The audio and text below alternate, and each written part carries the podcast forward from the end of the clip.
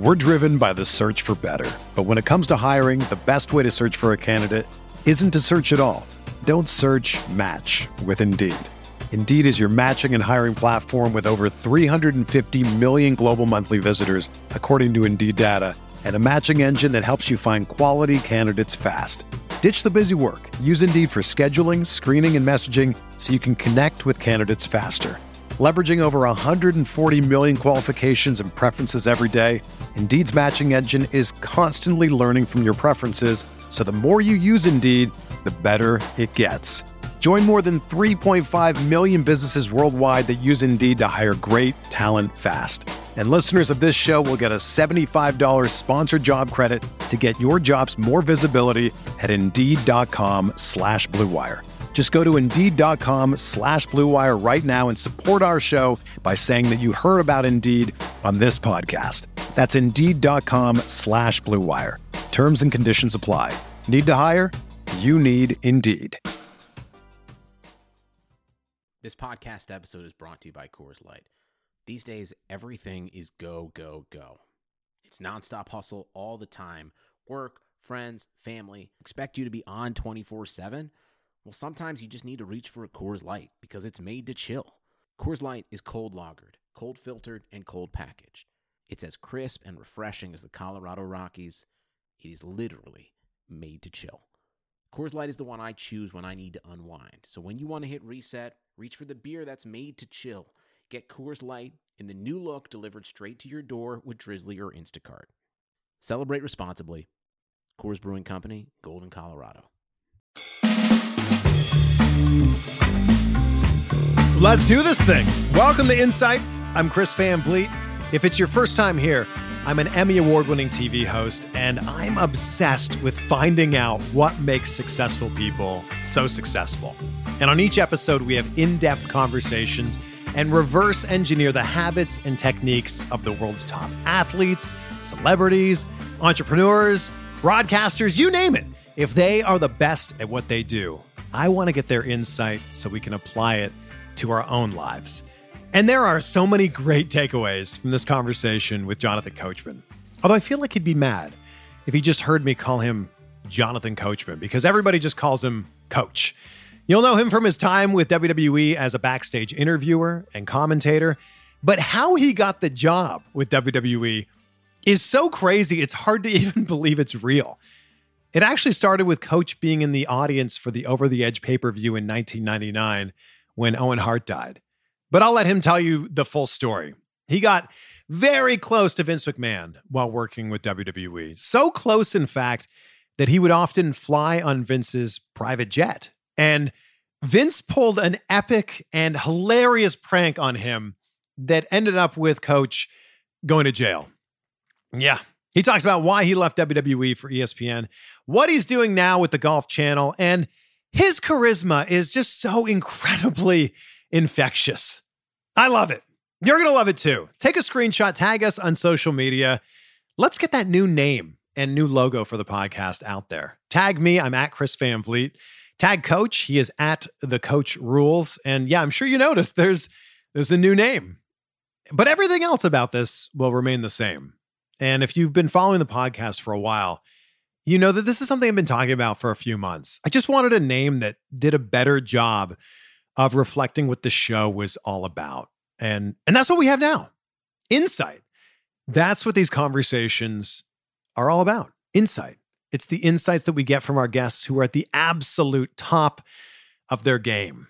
So if you haven't subscribed to the show yet, make sure to click subscribe wherever you listen so you don't miss out on any episodes. So you don't miss out on any insight.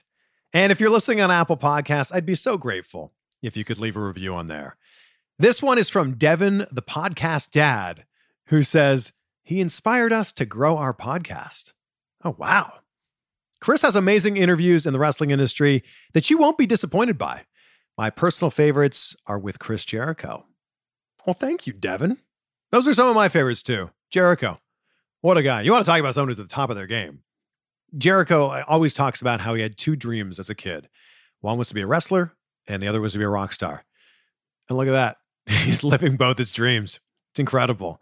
And Devin, I hope that your podcast keeps growing in 2021. I'm hope I'm glad that this podcast could inspire you in, you know, some sort of small way to help you grow yours. That's that's so cool. So cool hearing that. And I'm going to keep reading one review on every single episode until the show gets to that specific goal of 2,000 reviews by May 19th, which is my birthday. And we're getting close. Right now, we're at 1634. Mm, so please keep them coming. You're going to love this. So please welcome the coach, Jonathan Coachman. The coach. Oh, man, what a pleasure to be chatting with you. I tell you what, I've been watching your stuff and watching you from afar, and you've got a great following. Uh, you're a good dude. Everybody, I, I, did some research, and I said I can't go on a show without finding out if he's truly a good dude because that's all I do these days is good people shows. So I'm excited to be with you, Chris. Well, thank you. You're a good dude, and I, have been looking up to you my entire career, and I've oh. been watching you since you started in WWE. And I said, man, that guy is just doing such incredible stuff. Well, thank you. And and we really have had to pivot several different times in our careers, and uh, I'm really proud of of what we've done. I say we because it's a team; it's not just myself. And from our days in WWE and, and almost 10 years there, and then 10 years at ESPN, but now probably having more fun than I've ever had. And we've got a great team around me and pushing our stuff out. So I love being in the world of golf, being in the world of sports betting, uh, and doing everything from the friendly confines of my house, which is the best part. It can be tough but if you really start getting eh, going it can be very rewarding too. I mean yeah there's been a lot of a lot of bad stuff that's happened because of covid but this is silver lining i think. This is one of the silver linings. We get to work from home it, it was the, it was the the longest eight months chris probably in my life and I've never worked harder making no money than I did from June to probably September or October. And I was, I went through, I'm, I'm a normal person like everybody else. I was depressed in April. I was depressed in May because I was one of those broadcasters that had four or five gigs. I was scheduled to have my biggest year financially I've ever had.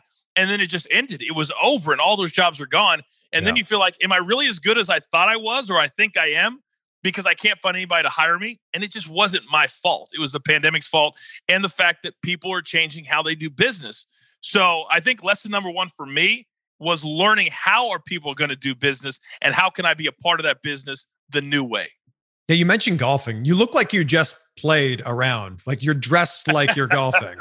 well, I do two golf shows, and so I like to, I like to dress the part. I like to look the part. Uh, this is my Tiger Woods hat uh, because I'm a big Tiger Woods fan. And the day we're taping this, the PGA Tour starts back up their season this week. So uh, I'm excited about golf. I love golf. It's my passion. It's one of the biggest reasons I left ESPN. And I love being a part of what the PGA Tour is doing. I love being an announcer for the PGA Tour. So uh, I'm just really happy. I want to take it way back here because I think sure. that every broadcaster has such an interesting story of how they got into it. And broadcasting is one of those jobs where you don't just fill out an application, submit it, and get the job. So, what did your path look like? Because you started off in local news. Yeah, yeah, and and I was there for a very very short period of time. I tell people all the time I was one of the really lucky ones, but I also understood the reason that I got lucky is I put myself in a situation to be that.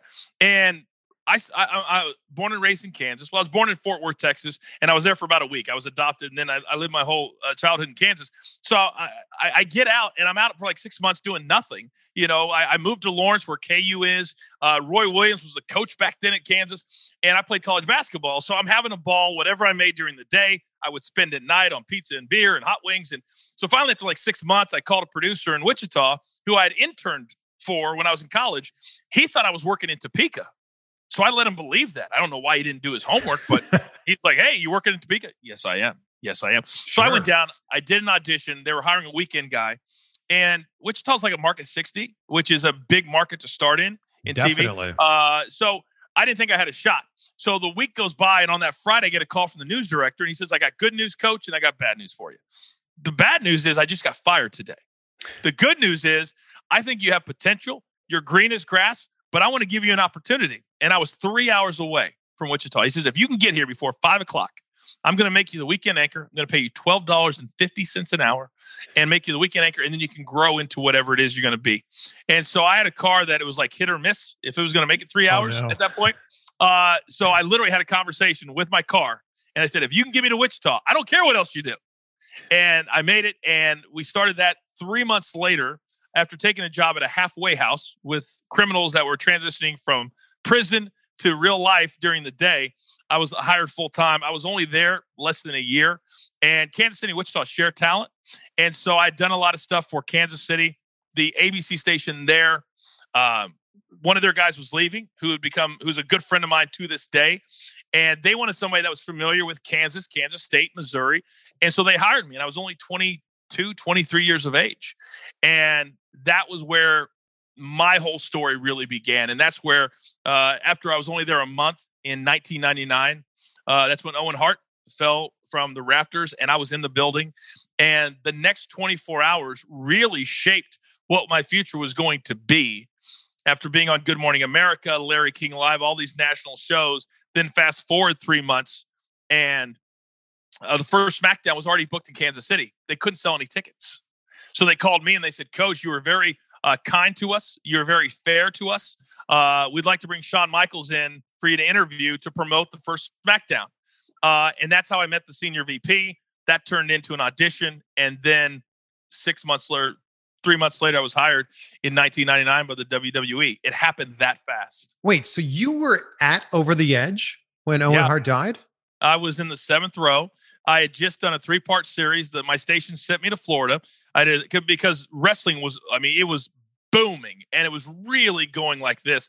Uh, yeah. At that time, the company went from being worth about 80 to 100 million dollars to being worth like 800 million. This was when The Rock was starting to become huge, Stone Cold, Triple H, The Undertaker, yeah. Shawn Michaels, all those guys. So they gave me tickets to Over the Edge. And I was in the seventh row. I was behind a doctor and his family.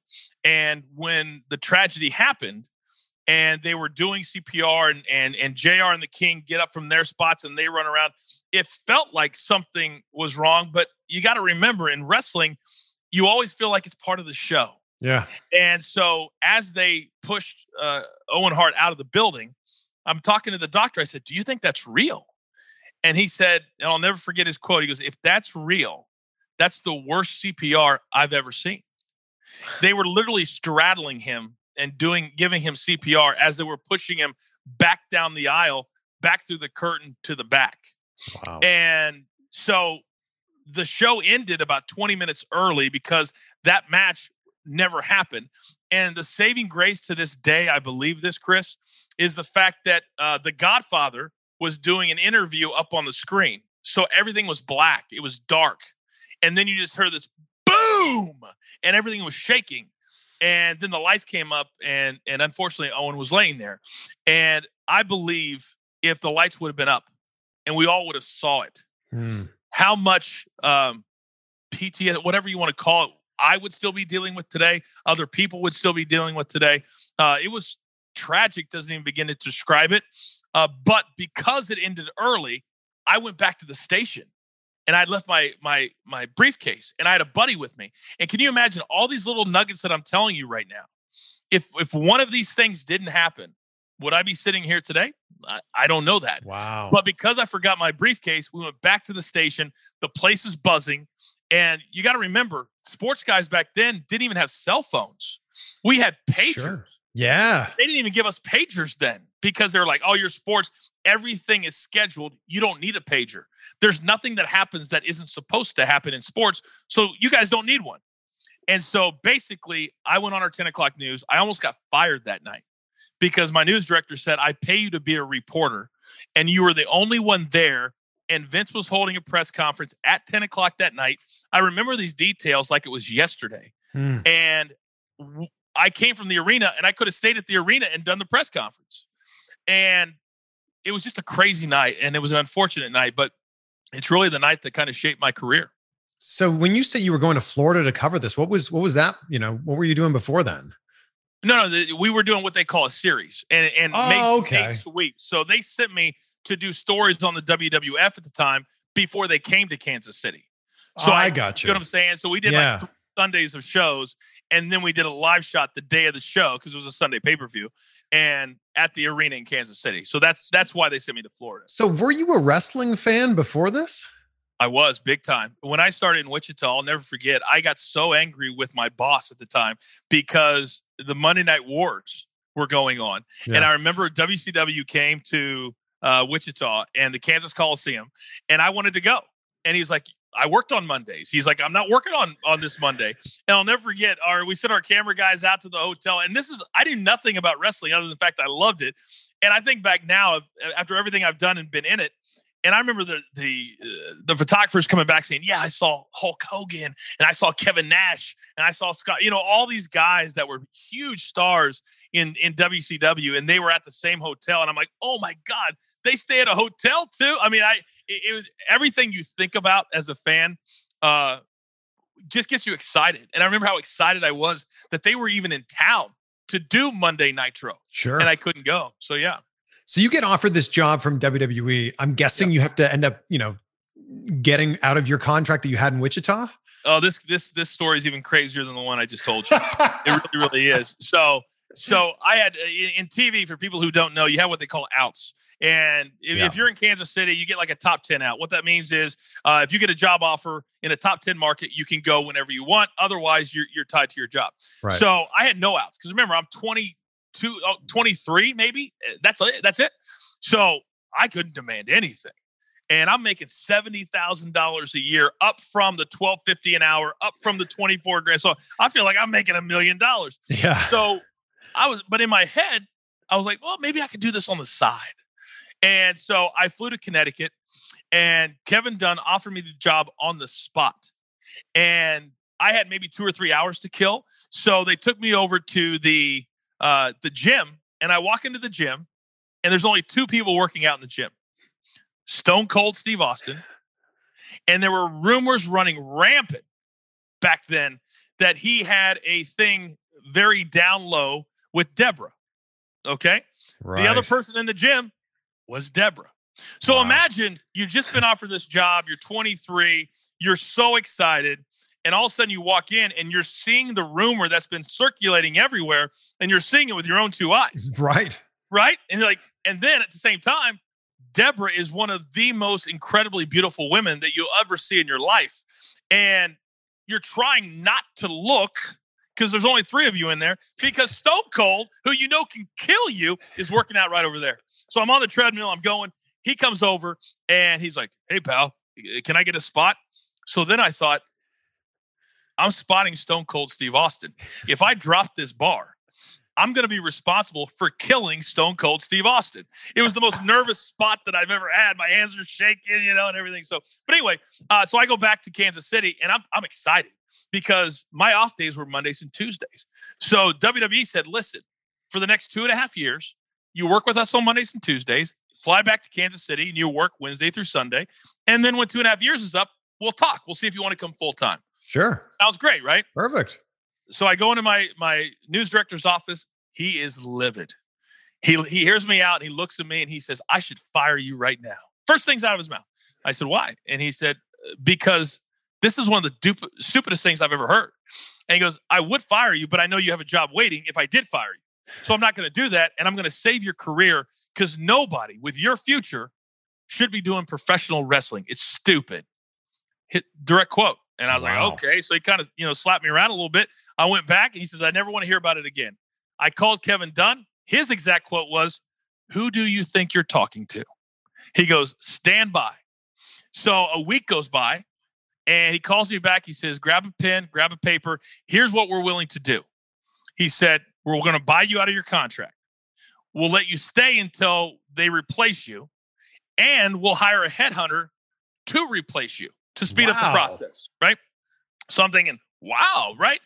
And so I walk into my news director. I said, I know you didn't want to hear about this, but here's what they're willing to do. He looked at the piece of paper and he looks right at me. He goes, This is bullshit. I said, They literally just told me that. He goes, This isn't true. He goes, You're too young. You're not good enough. No big company like this would ever do this. I said, This is what they said. And he goes, Okay. I said, Could you at least just take it to somebody? He says, okay, we'll take it to somebody. Yeah. So I walked out of there knowing nothing, right? So I get a call three or four days later. He goes, I need you to come in and talk to me. I go to the station and he looks at me and goes, I can't believe I'm going to say this, but you're going to the WWE or F at the time. And I said, How did this happen? He said, Well, something you didn't know was that we're trying to figure out how to come up with the funds to buy a helicopter for the station. so the money they're going to pay us will be our down payment on our helicopter that we desperately need for traffic and for weather and all that kind of stuff, right? So he said, but the caveat is you have to stay here until the end of the football season because I was the Chiefs guy. I traveled with the team. You nice. Know, there's yeah. always that one guy. Yep. And also Len Dawson, the Hall of Fame quarterback who won a Super Bowl with the Chiefs, he was the main guy and he he was the voice of the Chiefs. I had to babysit him. So we became very close, almost like grandfather and grandson. So for five months, and I don't know why, Chris, I thought I could do this for two and a half years. For five months, I worked on Mondays and Tuesdays. And then I'd work in Kansas City Wednesday through Sunday, which included eight away games for the Chiefs as well. I was going absolutely bananas. Bananas. Right. And by the yeah. time we get to the end of December, I'm exhausted. I'm tired. And the last game of the year, tied at 38, Raiders lining up for a field goal. If they make it, season's over. If they miss it and the Chiefs win, we go to the playoffs. It's another week I have to stay in Kansas City. and so everybody knew by then, it was a big story and locally that I was going. So everybody's looking at me in the press box, Coach, what do you want to happen? I said, I don't know. Because I'm a Chiefs fan in my heart, but I also, you know, I, I didn't want to work seven days a week anymore, traveling sure. all over. So yeah. uh, they they made the kick the next morning. I got on a plane and and I flew to Miami and then I flew to Connecticut and that was uh, that was the last time I lived in Kansas City and and then I started my full time career in January of of 2000. That is the most local news story ever. That they're going to take right? that money and apply it to a helicopter down payment. Every time that I'm home, my parents still live in Salina, Kansas, and we turn on Channel Nine and they go, let's go up to Channel 9. Johnny Smith, uh, what's going on up there over I 35 this morning? And I say, Kansas City, you're welcome. you're welcome for Chopper 9. I what do it every time. When you started in WWE, what was the very first assignment that you had? it was great. So I since I'd been traveling for four months, I felt like I'd already kind of been there. But the first time I was on the air, first yeah. time I was on the air, and somebody just uh, posted it this week. January 8th, 2000, me and The Rock. And I'll never forget, and I'm indebted to him to this day. And people say, oh, he's the greatest guy, he's the nicest guy. Yeah, personally, he is. But professionally, he's a savage. He's an absolute, I'm going to protect my character. I'm going to do what's best for business. I'm going to make the most money. That's who The Rock is. And I respect yeah. it. And so they came in and said, Coach, we want to do something different. Because at the time, he was the, it doesn't matter who you are. And he would get everybody, right? So they said, we want to reverse it. And so you're just going to start asking your question, and nobody's ever seen you before. The Rock's going to stop you and say, Who are you? I'm going to be a little bit reserved because we don't want you to be stupid. Because only an idiot would come in and go, "Oh, right, it doesn't matter who you are." Right? You know what I mean? They're like, "We don't want you to to, to look stupid." So you're going to be trepidatious. Rock's going to say, "It's okay. My name's Jonathan Coachman, but but Rock, everybody calls me the coach." And he goes, "The coach? The coach of what?" the coach of a little girls softball team, the coach of this, the coach of that. And then he goes into his promo. And then at yeah. the end, he says, So why do they call you the coach? And now I'm comfortable, right? And I go, Well, that's a funny. It doesn't matter why they call you, right? You know, so he didn't have to do that. Yeah. He didn't have to do that. And he wanted to put me over.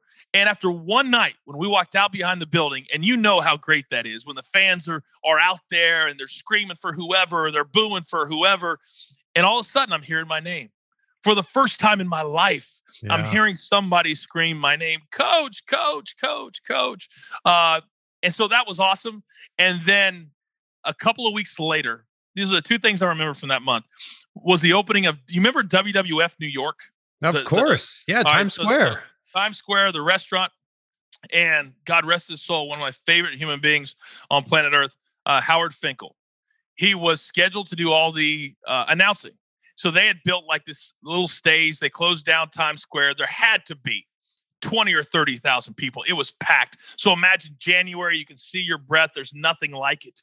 And all the people from Access Hollywood and Entertainment Tonight, they put them all in this little box and they have to stay there. And then you do the interviews, the, the wrestlers just walk down, right? Yeah. So they come up to me and they said, Coach, we need you to introduce the guys because Fink is stuck in traffic. And I said, You're kidding me. And I said, Who who is the first one? They go, Oh, the rock's the first one. And so I get up on the stage, and of course, most people still didn't know who I was. They're like, "You suck! Get out of here! We want to see somebody we know." Blah blah blah blah blah. And I'll never forget, man. In the in the and it's even now in 2021 with the way New York City is. To think back to how it was this night, that's the memory I like. Yeah. And I'll never forget. I'll say, "Ladies and gentlemen," and my my voice is booming because they had mic, they had speakers set up everywhere. And I said, "Ladies and gentlemen, please welcome the most electrifying man in all of sports and entertainment, the Brahma Bull, The Rock. And they hit his music. Times Square lights up. People are going bananas. He gets out of his limousine. And I remember it like it was yesterday. I'm getting goosebumps telling you about it. Ah. He has this red jacket on, a black turtleneck, sunglasses. And I swear to God, I said to myself, this is the coolest human being I've ever seen in my life. And I'm telling you, men, women, I'll never forget uh, from ABC News, uh, not Diane Sawyer, but uh, Jane. Uh, she was one of the really respected news anchors. Uh, I can't remember her name, but anyway, she lost her mind. She was there that night. There was so many people from so many different walks of life, and when The Rock would go up and talk to them, people would lose their minds. And I really believe if you ask somebody, would you rather meet The Rock or Jesus Christ? Back in 2000, they would tell you The Rock instead of Jesus Christ. And I just, I learned so much from him. And I, I love him so much and I respect him so much. Um, and nobody could be happier for what he's accomplished because I, I do believe he is single handedly the most um, talented human being I've ever been around. The interesting thing about The Rock, and I've had the good fortune of interviewing him nine times, you know, not that I'm counting or anything like that. but the interesting thing about The Rock is he was he was a megastar, and especially in the story that you're telling from 2000. He was a megastar, but he's so many levels above that now because he's gone on to do his own thing outside of wrestling. It is to to I wish anybody that that that has dreams of being a star. And I don't know any anybody that can really dream to be that level of a star. But I don't even look, know if he could dream that. It, that's true. That's a great yeah. point. But when you look at the things he does and how he uses his fame and all the good things he does for other people and the fact that he works, you know, his his, his uh, moniker, the thing he says more than anybody is, "I want to be the hardest worker in the room." When you look at what I do, and it's not on his level, but I'm working every minute of every day somehow in my mind. And it's based off of what he does and what he taught me and being around him and watching him. And he's the only superstar I've ever seen that could come and go as he pleased because Vince knew that whatever The Rock was doing at that moment, if he wasn't in the building, he was at the gym working out. He was mm. signing autographs uh, for the company. He was doing a deal with somebody. He was always doing something. And now to see, as the biggest movie star in the world, he doesn't have to do that stuff. He doesn't have to give away trucks. He doesn't have to to start all these different companies. And a lot of you, hear people criticize sometimes. Oh, Rock's always promoting this, always promoting that. Guess what those promotions do? Guess what these companies do? They supply jobs and livelihoods, and they take care of people. Yeah. And so when you want to criticize him for promoting all this stuff he's doing, oh, he makes so much money. Why does he need it all? He has 50, 60, 70, hundreds of people that is now responsible for. And yeah. I've got so much respect for that. And so you can't stop. When you're responsible for putting food on the table for hundreds of people, you've got to diversify. You've got to start different businesses because just as a movie star, he can't do that.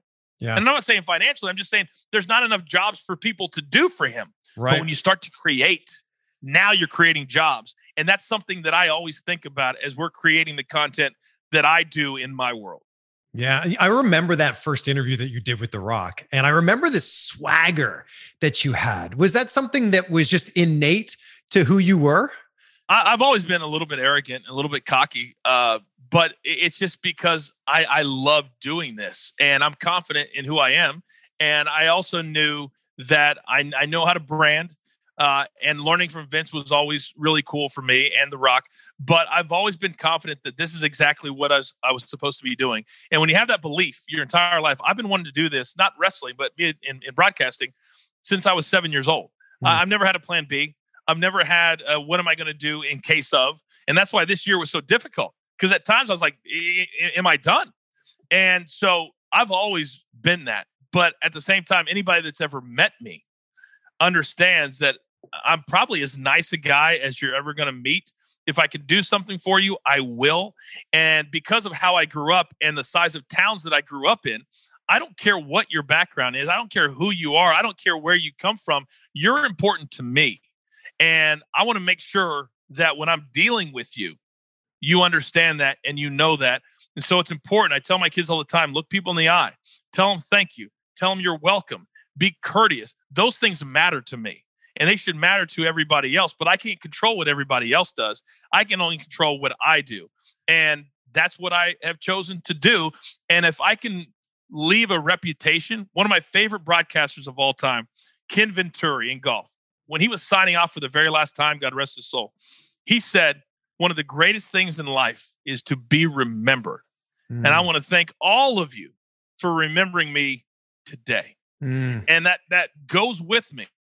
And at the end of the day, when, it's all said for all of us, and I think we've all been faced with our mortality this year because for the first time in our lifetimes, we're faced with something that can kill anybody.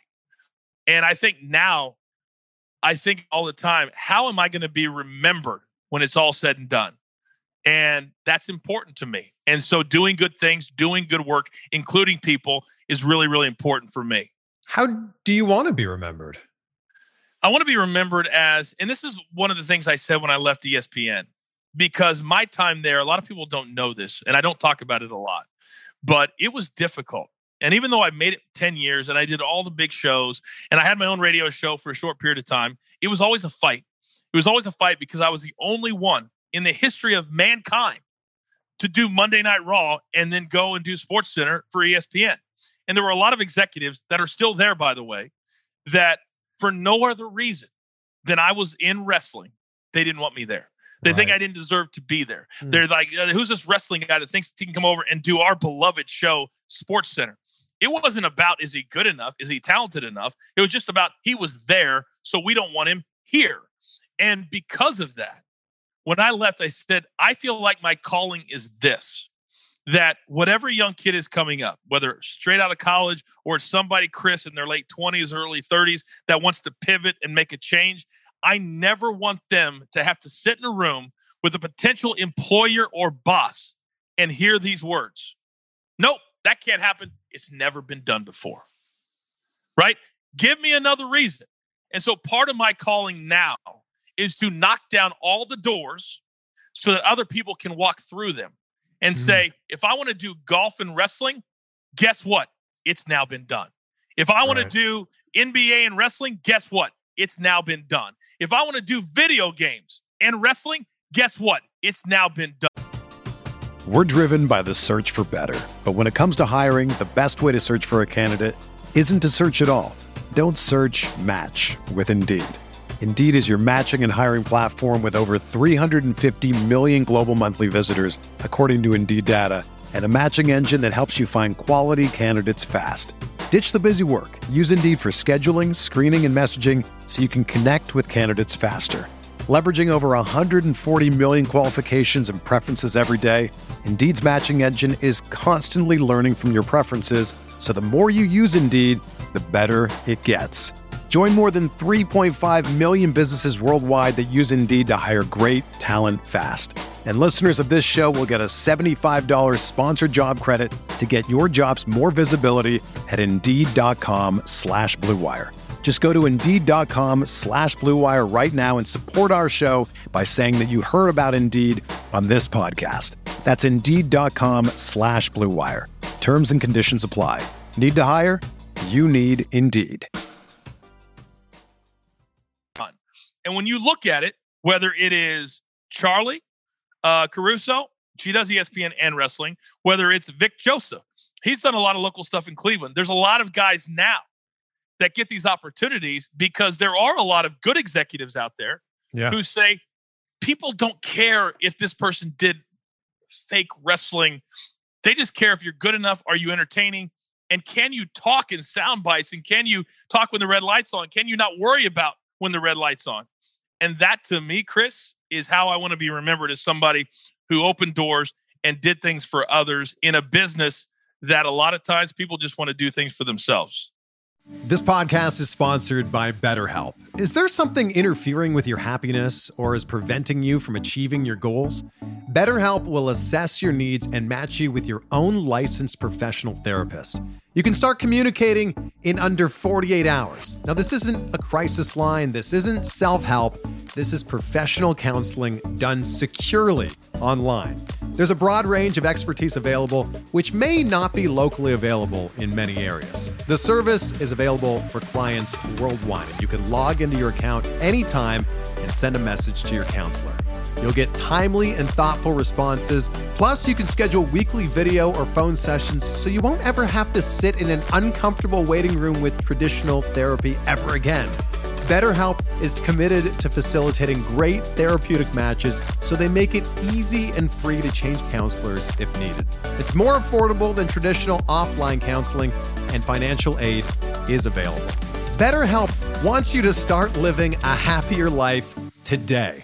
Visit their website and read their testimonials that are posted daily. Visit betterhelp.com slash insight. That's betterhelp, H-E-L-P dot com slash insight and join the over 1 million people who have taken charge of their mental health with the help of an experienced professional. In fact, so many people have been using BetterHelp that they're recruiting additional counselors in all 50 states. So the special offer for anybody listening to Insight right now is 10% off your first month. Just go to betterhelp.com slash insight. That's betterhelp, H-E-L-P dot com slash insight. When you were making that transition, coach, from WWE into your job at ESPN, Mm-hmm. How did that happen? Because oftentimes when you're working in wrestling for a long period of time, you're just pigeonholed. You're the wrestling guy, and that's yeah. all you're going to be. You're the wrestling girl, whatever it is. How were you able to open their eyes and go, no, no, no, I, I'm a broadcaster? I, I do a lot of speaking to colleges and high schools now, and this is one story that I incorporate all the time in almost every single speech that I do, because I believe that if you stay in your house and you don't put yourself in front of people, you're never going to get anything. You yeah. really, really aren't.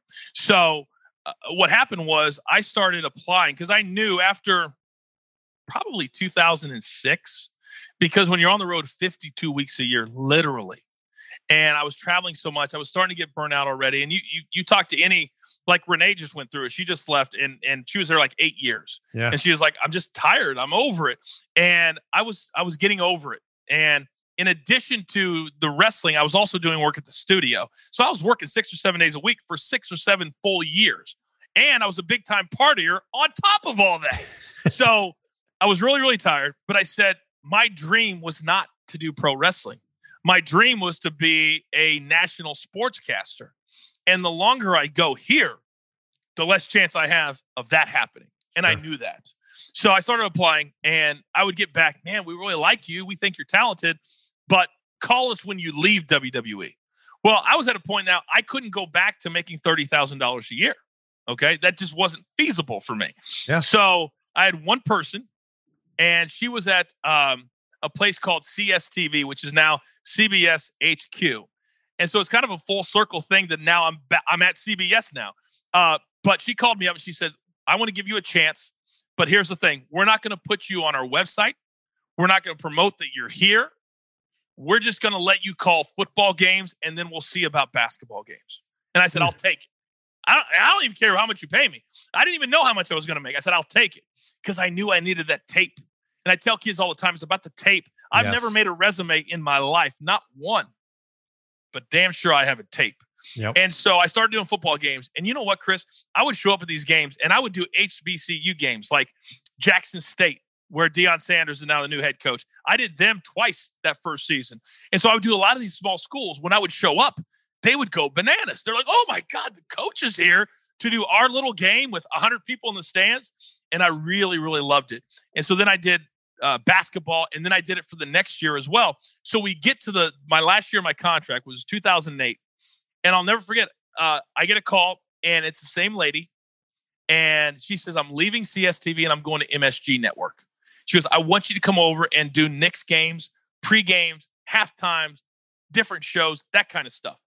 I loved it. I was in the building when uh, Kobe scored 61. I was in the building when LeBron scored 50, wow. and I'm right there next to Mike Breen, who, in in my opinion, in my opinion, um, Mike Breen's the greatest play-by-play guy in the history of the NBA, even better than Marv Albert. And I love Marv Albert.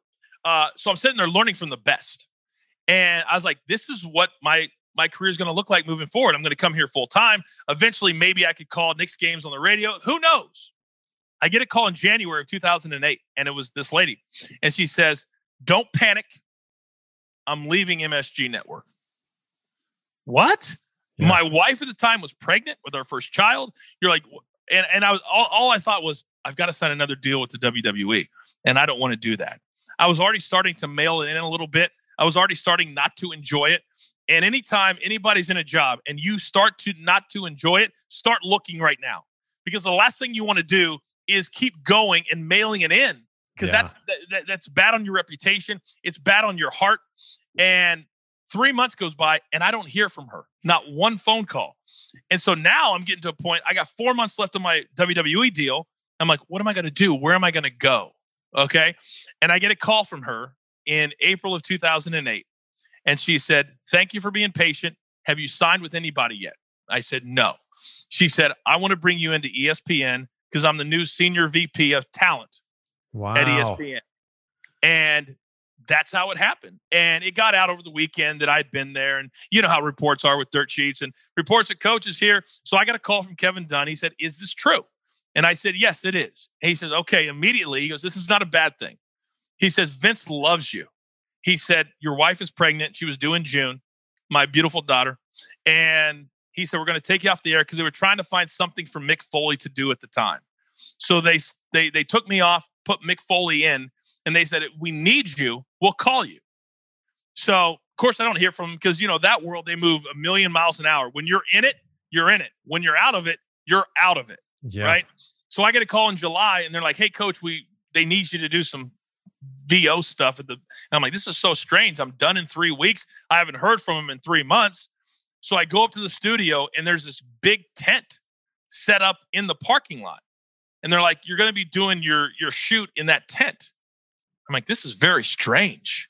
And I walk into the tent. Every employee is in this tent. They had a DJ, they had a bar, they had food, and Vince and the company threw me a going away party. Wow. And I hadn't I hadn't even been working there in 3 months. And at the time, it's not how I feel today, but at the time, uh, I was like, I will do anything for this company, for this man, for these people, um, for the rest of my life because they were my 20s and they were what allowed me to meet my wife at the time and allowed me to have kids and, and all those things. I was I'm still very thankful for that. But I've also grown up and understand that you need to have stuff in return too. Uh, yeah. But at the time, it was incredibly nice. Um, and that's how they sent me off was with a going away party. And then I started uh, at ESPN in August of 2008 you were really close with Vince, I mean, still are really close with Vince, but what what is it that you did to endear yourself to him? Because not everybody gets that treatment. Yeah, I was for for several years. I was very close, even physically, with him. Uh, they had me doing everything. Back then, we did press conferences for every single pay per view. So we would fly to the city before the pay per view to promote it. And so I was on his jet probably as much as anybody that wasn't a full time jet rider. Is what we wow. Saw. And so I would fly on his private jet all the time. And people used to think it was great. It sucked because you could not sleep unless Vince slept. And Vince, mm. that was the only time during the week he he would drink. He loves red wine. And so you're over Nebraska somewhere flying back to New York and you're dead tired. They're up there pounding. You're like, you've got to be kidding me. I can't sleep right now. And you couldn't. You're not allowed. Uh, so uh, I, I think what endeared myself to him is that I proved that I could do anything they needed me to do, starting off as an announcer. And then he he actually approached me and talked to me about becoming a character in 2003. Um, and I, I've to this day only one time have I ever have I ever said no to Vince. I've said yes to everything. So when he said, "Hey, you're big enough," people don't realize in interviews I would stand with my feet spread apart. Yeah, yeah, the, the split legged, yeah. yeah. And so I was this big. I'm six three and a half, 240 to 260 pounds, depending on the month. And so I think for Vince, he knew I was a good guy. He knew I came from a good family. He knew I was one of the normal people that got into wrestling and not one of these these uh, crazy guys who that's yeah. all they've ever wanted to do. And and also my dad uh, is a retired United Methodist minister. I used to bring him out on the road with me all the time, and he began to uh, kind of become a, a sounding board for guys like Shawn Michaels, Kurt Angle, even Vince. I would see my dad sitting in there at lunchtime talking with Vince for a long period of time. Hmm. So I think I think all of that uh, allowed me to really uh, endear myself to him, but also he trusted me. And trust is a big, big thing in that world because yeah. there's so many people that are untrustworthy. And he knew no matter what he asked me to do, I would do it. I would do it to the best of my abilities, and I wouldn't tell anybody. And I, I think that's why. What do you think is the biggest piece of advice that Vince gave you that you still apply to your life every single day? Man, that that is that's a question I've never been asked before. Um, I, I think I think, and this this is going to sound. I'm not going to use the word, but this is going to sound very crass. But he always used to tell me, "Don't be a." And it starts with a P, and I believe that people need to be tougher at certain times, and that life and that world it requires you to be tough all yeah. the time, and don't take things personally which is almost impossible to do. But also, you've got to believe in yourself and your talents more than anybody because it's such a subjective business. Uh, it's not objective, it's not cut and dry. And if one person likes you, then your career could be amazing. If the wrong person doesn't like you, you can be the most talented person in the world and not get to where you believe your talents uh, should get you to. So I think being tough yeah. was the one thing he taught me, and the fact that I've said this many times. Vince only has to answer to two people God and the tax man. And we're not really sure about the tax man, to be honest. So when when you live that way, you can live fearlessly. Yeah. And you know, guys like him and, and these billionaires that build these big companies, they live different lives than us and they're responsible for a lot of things. And I try to take that into account when people ask me about Vince today because I never want to talk bad about him. I never want to think less of him. Um, but it's hard sometimes when certain things have happened. Uh, when you know I've done everything I possibly could do to help him, help the company, and help them push forward, even after I left the WWE. And when it's not reciprocated, that can hurt a little bit. And it's not it's not financially. It's just as a person when you give somebody 20 years of yourself and then you don't get it back, that hurts. So uh, I, I think you get hurt more than anything. But again, it goes back to what I just told you. You got to be tough. And so I'm not going to let some hurt feelings, you know, keep me down you wanted to leave WWE so you could do other stuff in broadcasting. Then what made you come back to WWE? Um, I knew that if I wanted to be at the level of golf that I wanted to be, uh, golf is probably a harder world to get into at the highest level than pro wrestling. Hmm. It's it's very clicky. Um, it's uh, only a certain kind of people until I came along uh, were doing it at that highest level. And I knew that it needed to change. I knew the sport needed to, to diversify. And I also knew that when you when your number one player is a black golfer since 1996, but yet there's no black announcers other than maybe one or two across all the major networks, that's a problem, but it's also an opportunity. Okay. So I looked at it as an opportunity, but for me, it was going to take three to five years to get to the point where I can make enough money just doing golf, if that's what it took, to be at the level, financial level I wanted to be at. So, mm. in order to to bridge that gap, to bridge that gap, I knew that I needed something else, and it just so happened they called me. They knew I was leaving. They wanted to bring me in. The mistake that I made, to be brutally honest with you, I never wanted to do commentary. I had already signed my deal with with golf to be the voice of the World Long Drive Tour, to do PGA Tour events. I knew I was going to have to miss five Raws that first year. Do you know in my 10 years when I was there full time, I missed one? And so then in eight months, I was going to miss five. Yeah. That felt like 50. And I knew Vince wasn't going to be happy with it. And to be honest, I like Corey Graves as a person, but I just don't think he wanted a partner. I think now he's better than he's ever been because he doesn't have to do a three man booth. Nobody likes doing a three man booth. It's too many people. It's too many guys trying to talk. I just don't think he wanted me there. And that's okay. That's okay. Because now I think he's able to shine with just him and, and, and Michael Cole. So that was the mistake I made was accepting the role they wanted me to play. Because Vince, because of my days at ESPN, he didn't want me to go back to heel coach. That's the coach that I love. I love heel coach. Heel coach is fun. Yeah. But he didn't want me to lose the credibility that I had gained in 10 years uh, as a sports center anchor, which at the time I agreed with.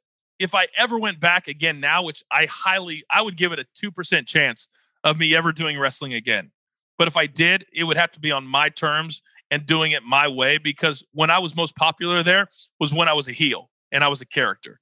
And now I feel so good about the other things that I'm doing and they know who I am that I could do heel coach and it would be okay.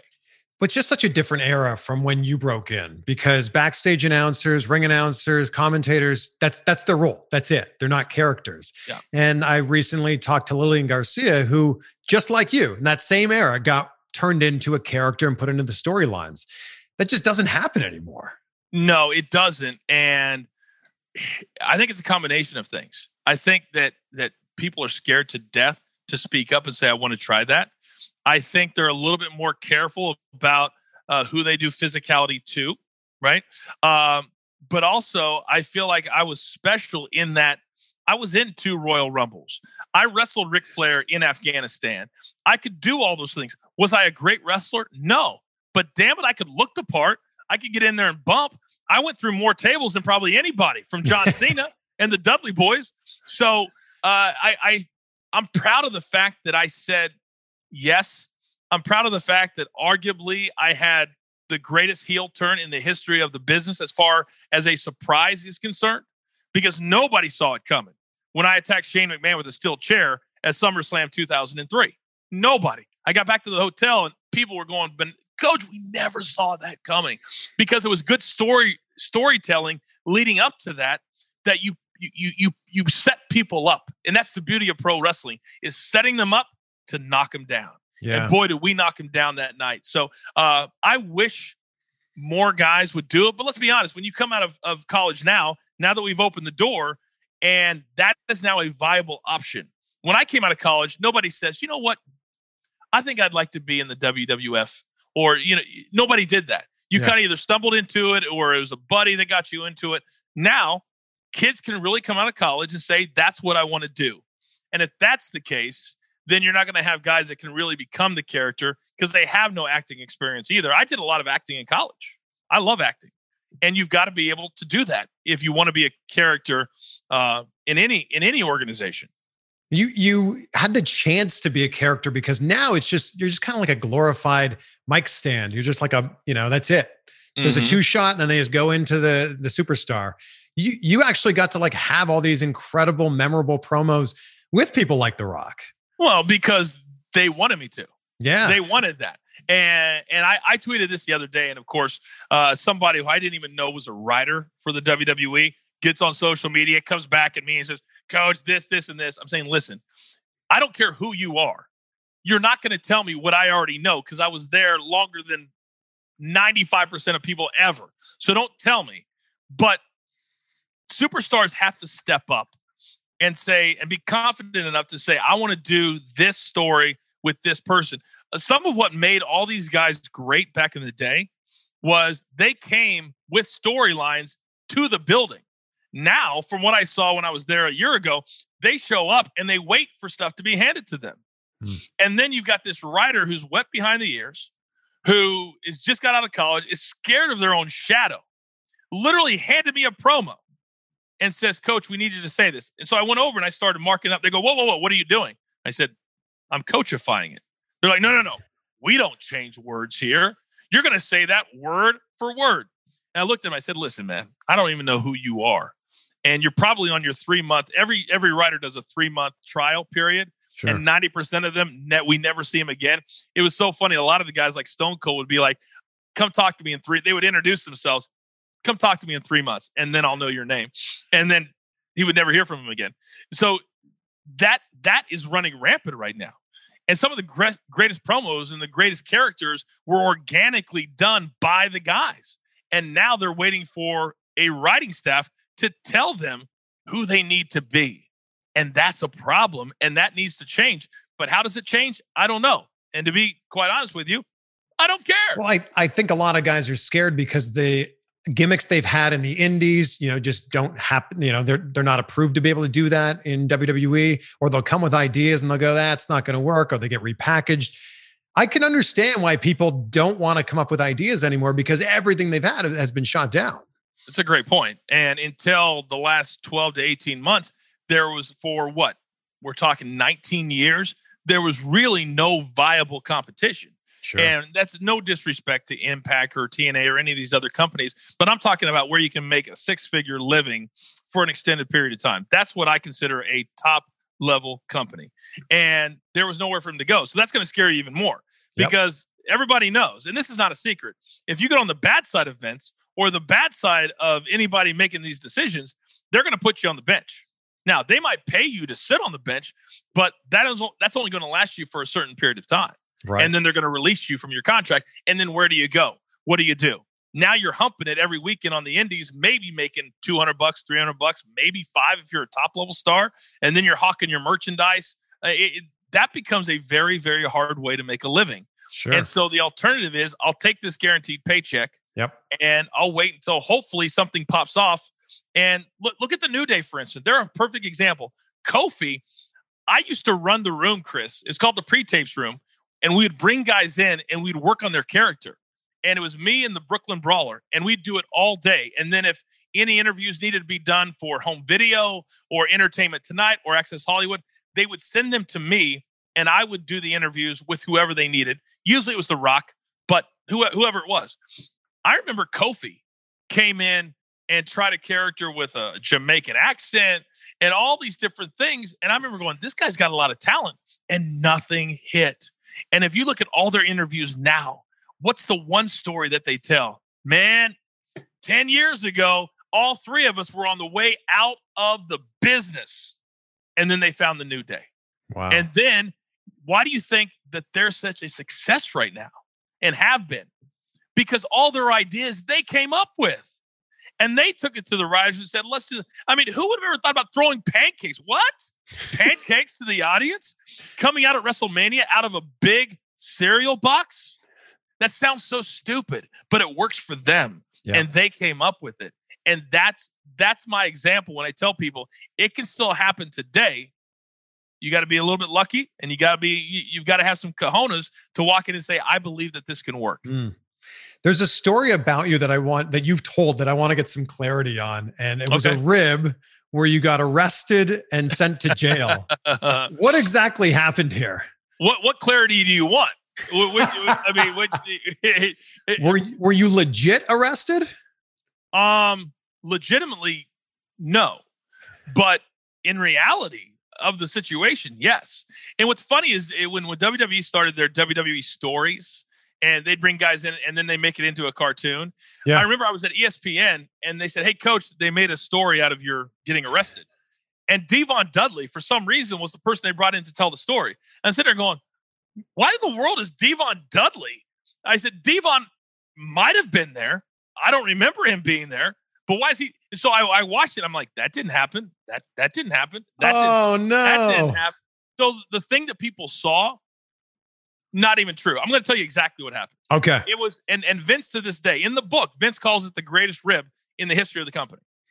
Because originally, I think it was just to play a joke on me. It was the beginning of football season, 2000, 2001, something like that. Had to be 2001. And we were in Fayetteville, North Carolina.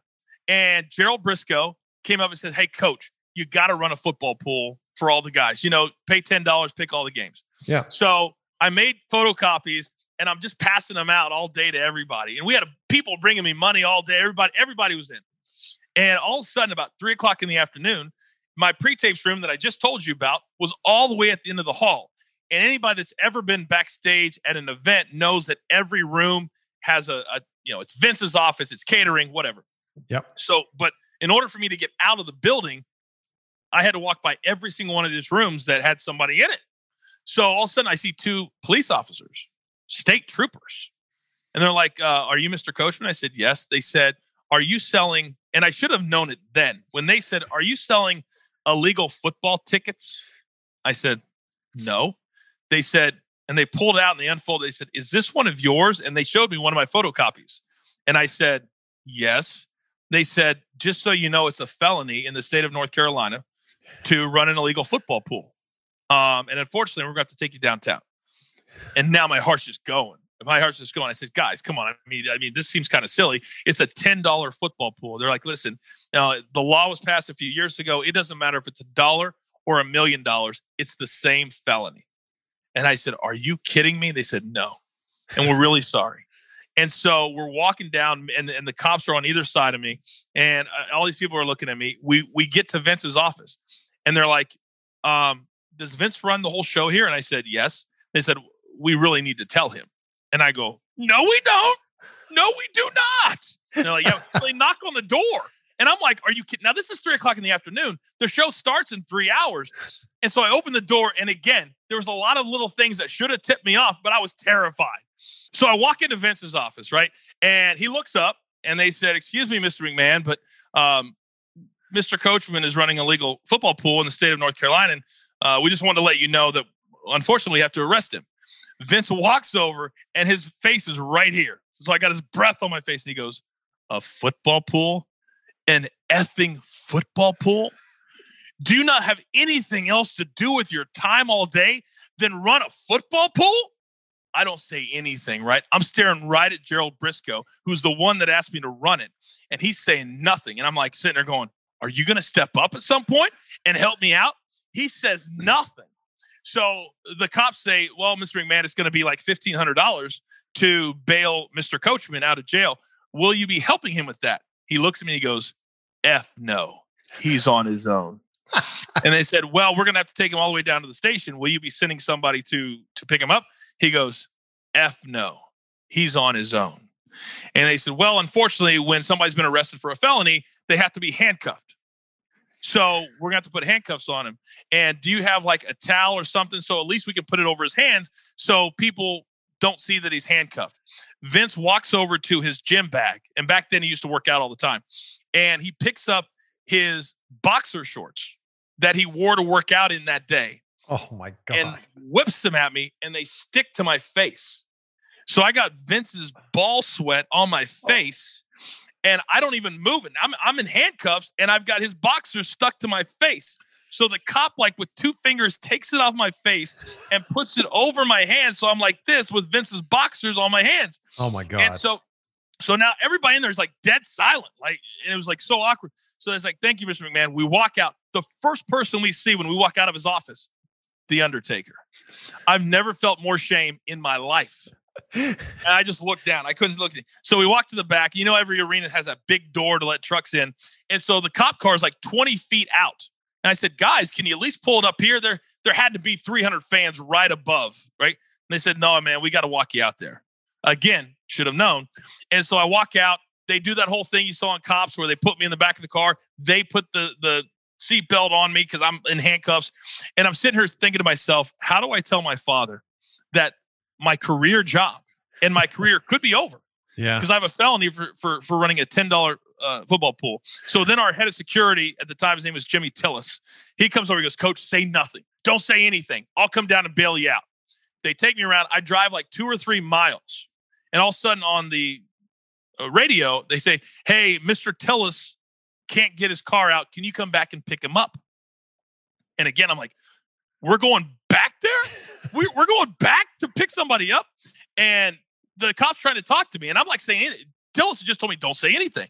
So he's like, hey, man, I, this is a little unorthodox, but if you want somebody to give you a ride home, we got to go pick him up. And again, I should have thought, how's he going to give me a ride home if he doesn't have a car? So we drive back, and all they were doing was killing time to get everybody to come out of the back of the arena. And they were standing almost like in a pyramid with Vince right at the front and then everybody else behind. So we come down the big hill. And if anybody's ever been to the arena in Fayetteville, North Carolina, they know exactly what I'm talking about. And we pull down, and I see everybody standing out there, and I still don't know. Still don't know what's happening. And they open the door, and it this, this whole process that I told you in about five minutes it took 45 minutes to pull this off from start to finish. Wow. 45 minutes, yeah. which is why he calls it the greatest rib in the history of the company because it went way better than they ever could have imagined. we get out. He told the cops, don't take the handcuffs off because they thought I was going to start throwing. They thought I was going to be so upset. so we get out, and everybody's like, "Oh man, you're the man! That was amazing!" And I'm still, I'm still in handcuffs. I'm still in handcuffs. And I was like, "Somebody get these handcuffs off me!" So the cops are doing this. Everybody's patting me on the back. I literally went to a part of the arena where nobody could find me, and I just started sobbing. I was crying so hard, and because you know sometimes when you're so uh, angry or you're so relieved, whatever, the yeah. tears just come and you don't know why. And I was just so relieved that I wasn't going to jail, that I wasn't arrested, and that I still had a job. Uh, but it took 45 minutes, and and to this day, he still calls it the greatest rib. That is an incredible story. Yeah.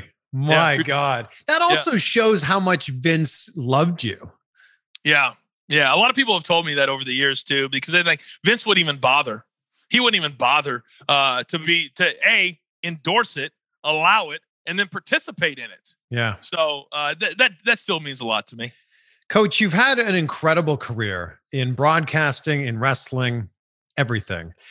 What is there left for you to do? What are the goals that you still want to attain? I have a lot. I'm only in my 40s now. You know, it's I started at such a young age, uh, but now my my goals have changed. I still want to do a lot of work uh, in front of the camera, but I now know what my strengths are. And I'm a really good producer. I'm a really good leader. Uh, I understand probably better than anybody what it takes to make it in the real broadcasting world and also in the sports entertainment broadcasting world at the highest levels. Yeah. I was just talking about this yesterday that sometimes I feel like I've hurt myself because I was on national TV at such a young age. And so when I watch stuff and I watch people, I automatically automatically think they should be at this level and there are levels to this and you have to work at it just like anything else uh, so i want to be a leader to allow young minds and young people who are talented to have the avenues to show their work show their talents and not have a bunch of executives tell them you're too young you don't have a voice just do your work and that's what i want my future to be and i want to be a top level executive one day um, at wherever it is that i'm at whether it's cbs or whether it's pga tour whatever. I want to do both in front of the camera now. Kind of what Triple H has done with the WWE. Yeah. Is a great wrestler, great talent, and now he helps run the company. And that's what that's what I want to do. It drives me. And also I love to to to lift people up. I get more enjoyment out of helping somebody else do something and see them do it than I do myself because I've already done it. I've already been there. I know that satisfaction. And yeah. so now that's that is satisfying to me. So my future is very, very clear for me. And hopefully, a lot of people want to come along for the ride. With all the golfing that you're covering, how much golfing are you doing? uh, I played last year three times. What? Uh, oh, what's your handicap? But, uh, right now, it's like 15 to 20. It's not very good. That's okay. Gotta, Way better than mine. well, it was the pandemic. And during the pandemic, nobody was out playing golf. At least I sure. wasn't out but that that's that's on my to-do list that I've got to play more golf. Uh, when you have the the perks that I have in the world of golf, the fact that I don't use them is criminal. It's absolutely criminal. so that is going to change this year. I can promise you that. Where have you not played that is on your bucket list to play? Wow, there's so many. Now, I've, I've played a lot of great courses. I've played Pebble Beach. I've played Whistling Straits. I've played Pinehurst number two. Uh, but there's there's a lot. My dream, obviously, is Augusta National. Mm. Uh, I got to cover the Masters for three years at ESPN. Still my career highlight there uh, to get to call digital highlights for them. Um, there, there's a lot of great courses uh, all over the, the country. I would love to play the other courses at Pebble Beach that I've never done. Um, so there, there, believe me, the list is is long and extensive. Uh, so I have some work to do. For people that want to find you and you know are wrestling fans and haven't seen some of your other work, where can they find you in a normal week? The easiest way to find all the stuff we're doing is I post everything on my social media uh, at the Coach Rules on Twitter and on Instagram. Uh, we're also starting a platform next week called Coach Picks, and we're going to create a community of anybody that wants to have uh, uh, VIP golf picks, we're going to be doing a lot there. Um, so we're doing four different shows. I do a daily social media show called Coach 'em Up Live, uh, which is what this uh, background is for. I Great background. Early- Thank you, thank you. Uh, I'm at CBS, and we do two shows with CBS. Uh, the Early Edge, which is a it's it's all, all of this goes back to sports betting and golf betting, and then I do a show called The First Cut, also at CBS and then I work uh, with the PGA Tour and do PGA Tour Live, uh, which is so much fun to do, being a part of them as well. But I post everything I do on my social handles. So if anybody wants to follow us, uh, they can. And if they want to be a part of the community that we're going to start to create, because I also, Chris, feel like there's way too much negativity surrounding the love of sports. And we want to create a group of people that can come, discuss sports, bet a little bit, and also know that it's a safe space mm. not to be made fun of, to be included, uh, whether you're a man, woman, whatever you are, it doesn't matter to us. We want you and we want you to be a part of it if you're a sports fan and a sports betting fan too. Coach, I just want to acknowledge you. You're one of those people who doesn't take no for an answer. And if, if the door is not open, you just find a way to beat that door in. And I think it's it's such an incredible quality that not a lot of people have.